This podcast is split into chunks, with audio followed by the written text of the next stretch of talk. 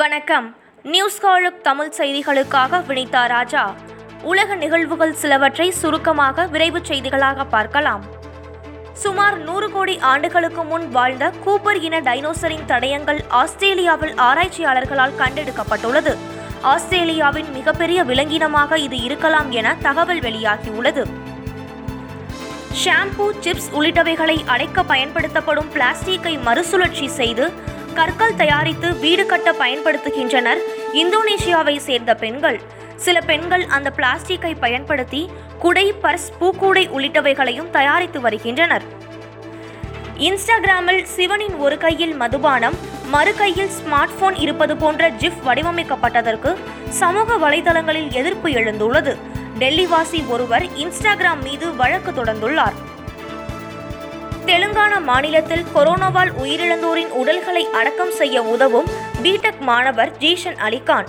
தன்னலமற்ற இந்த சேவையில் தன்னார்வலர்களோடு இணைந்து இதுவரை ஆயிரத்து எண்ணூறுக்கும் மேற்பட்டோருக்கு இறுதி சடங்கு செய்துள்ளதாக தெரிவித்துள்ளார். தமிழ்நாட்டில் முப்பத்து நான்கு மாவட்டங்களில் கொரோனா தடுப்பூசி இருப்பு இல்லை. மத்திய அரசின் தடுப்பூசி தயாரிப்பு கொள்முதல் கொள்கைகள் தான் இந்நிலைக்கு முழு முதல் காரணம். தடுப்பூசி பற்றாக்குறையே கிடையாது என்று நாள்தோறும் மாறுதட்டிய மத்திய சுகாதாரத்துறை அமைச்சரை சில நாட்களாக காணவில்லை என்பதை கவனித்தீர்களா என்று முன்னாள் மத்திய அமைச்சர் ப சிதம்பரம் விமர்சித்துள்ளார். பிரேசிலில் இருந்து இந்தியா வந்த இரண்டு நபர்களிடம் புதிய வகை கொரோனா வைரஸான B one one two two I கண்டுபிடித்துள்ளனர் புனேவை சேர்ந்த ஆராய்ச்சியாளர்கள். வைரஸ் மிக வீரியம் மிக்கதாகவும் இதுவரை இந்தியாவில் காணப்படாத ஒன்று எனவும் தகவல் வெளியாகியுள்ளது. தமிழ்நாட்டில் முழு ஊரடங்கு பெரிய அளவிலான வெற்றியை தந்துள்ளது. பதினைந்து நாட்களில் தொற்று பாதிப்பு பாதியாக குறைந்துள்ளது. விரைவில் தமிழ்நாட்டில் கொரோனா தொற்று முடிவுக்கு வரும். தினசரி கொரோனா பாதிப்பு முப்பத்து ஆறாயிரத்தில் இருந்து பதினெட்டாயிரமாக குறைந்துள்ளது என்று மக்கள் நல்வாழ்வுத்துறை அமைச்சர் மா சுப்பிரமணியன் நம்பிக்கை தெரிவித்துள்ளார். தமிழக ஆளுநர் பன்வாரிலால் புரோஹித் மற்றும் முதலமைச்சர் மு க ஸ்டாலின் இன்று மாலை சந்திக்கின்றனர். கொரோனா தடுப்பு நடவடிக்கைகள் குறித்து பேசவுள்ளதாக தகவல் வெளியாகியுள்ளது. இந்தியாவில் மேலும் தொன்னூற்று இரண்டாயிரத்து ஐநூற்று தொன்னூற்று ஆறு பேருக்கு கொரோனா தொற்று உறுதியாகியுள்ளது. கொரோனாவால் மேலும் இரண்டாயிரத்து இருநூற்று பத்தொன்பது பேர் உயிரிழந்துள்ளனர்.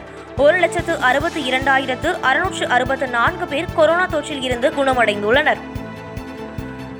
வியாழன் கிரகத்தை சுற்றி வருவதிலேயே மிகப்பெரிய நிலவான கேனிமீடை நாசாவின் விண்கலம் புகைப்படம் எடுத்துள்ளது. இருபது ஆண்டுகளில் மிக அருகில் எடுக்கப்பட்ட படம் இதுவாகும்.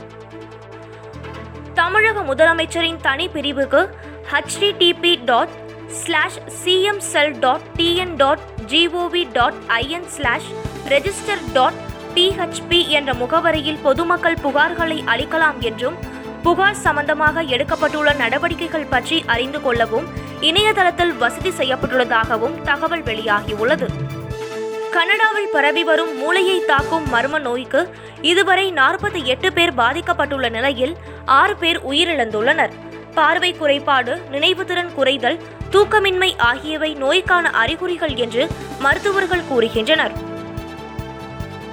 பெட்ரோல், டீசல் விலை உயர்வை கண்டித்து காங்கிரஸ் சார்பில் நாடு தழுவிய போராட்டம் ஜூன் பதினொன்றாம் தேதி நடைபெறும் என அறிவிக்கப்பட்டுள்ளது.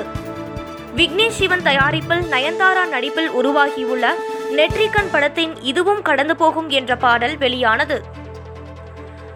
சமூக வலைதளத்தில் புகார் வருவதற்கு முன்பு மாணவிகள் மீதான பாலியல் தொந்தரவு குறித்து தங்களுக்கு தெரியாது என பத்மசேஷாத்ரி பள்ளி நிர்வாகம் குழந்தைகள் நல ஆணையத்தில் பதிலளித்துள்ளது.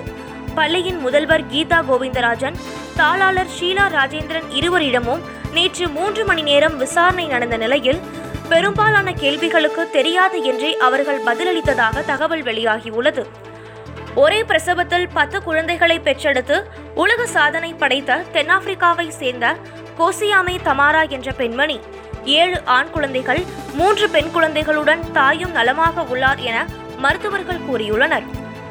கொரோனா விவகாரத்தில் உச்சநீதிமன்றத்தின் அதிரடி நடவடிக்கைகளை பாராட்டி கேரளாவைச் சேர்ந்த ஐந்தாம் வகுப்பு மாணவி ஒருவர் எழுதிய கடிதம் அனைவரது கவனத்தையும் ஈர்த்துள்ளது.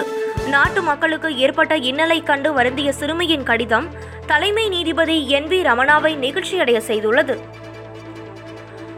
உத்தரப்பிரதேசம் ஆக்ராவில் விபரீத பரிசோதனையால் இருபத்தி இரண்டு நோயாளிகள் இறந்த விவகாரத்தில் ஸ்ரீவராஸ் மருத்துவமனைக்கு மாநில அரசு சீல் வைத்தது.